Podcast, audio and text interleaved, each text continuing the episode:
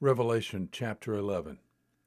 And there was given me a measuring rod like a staff, and someone said, Rise and measure the temple of God, and the altar, and those who worship in it, and leave out the court which is outside the temple, and do not measure it, for it has been given to the nations, and they will tread under foot the holy city for forty two months.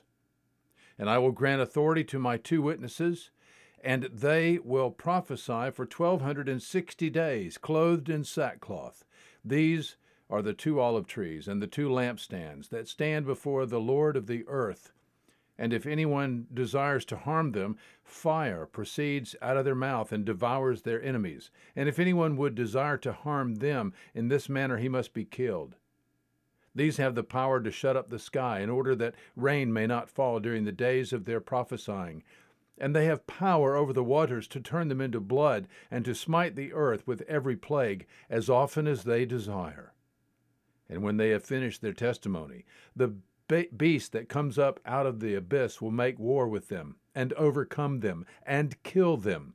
And their dead bodies will lie in the streets of the great city, which mystically is called Sodom and Egypt, where also their Lord was crucified and those from the peoples and tribes and tongues and nations will look at their dead bodies for three days and a half, and will not permit their dead bodies to be laid in a tomb.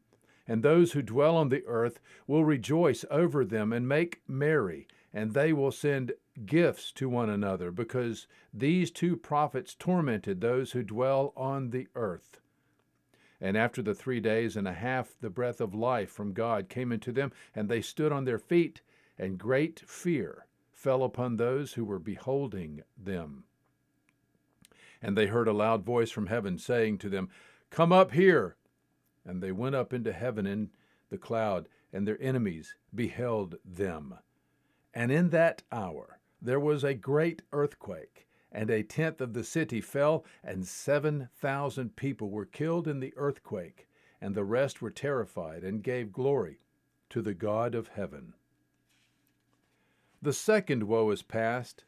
Behold, the third woe is coming quickly.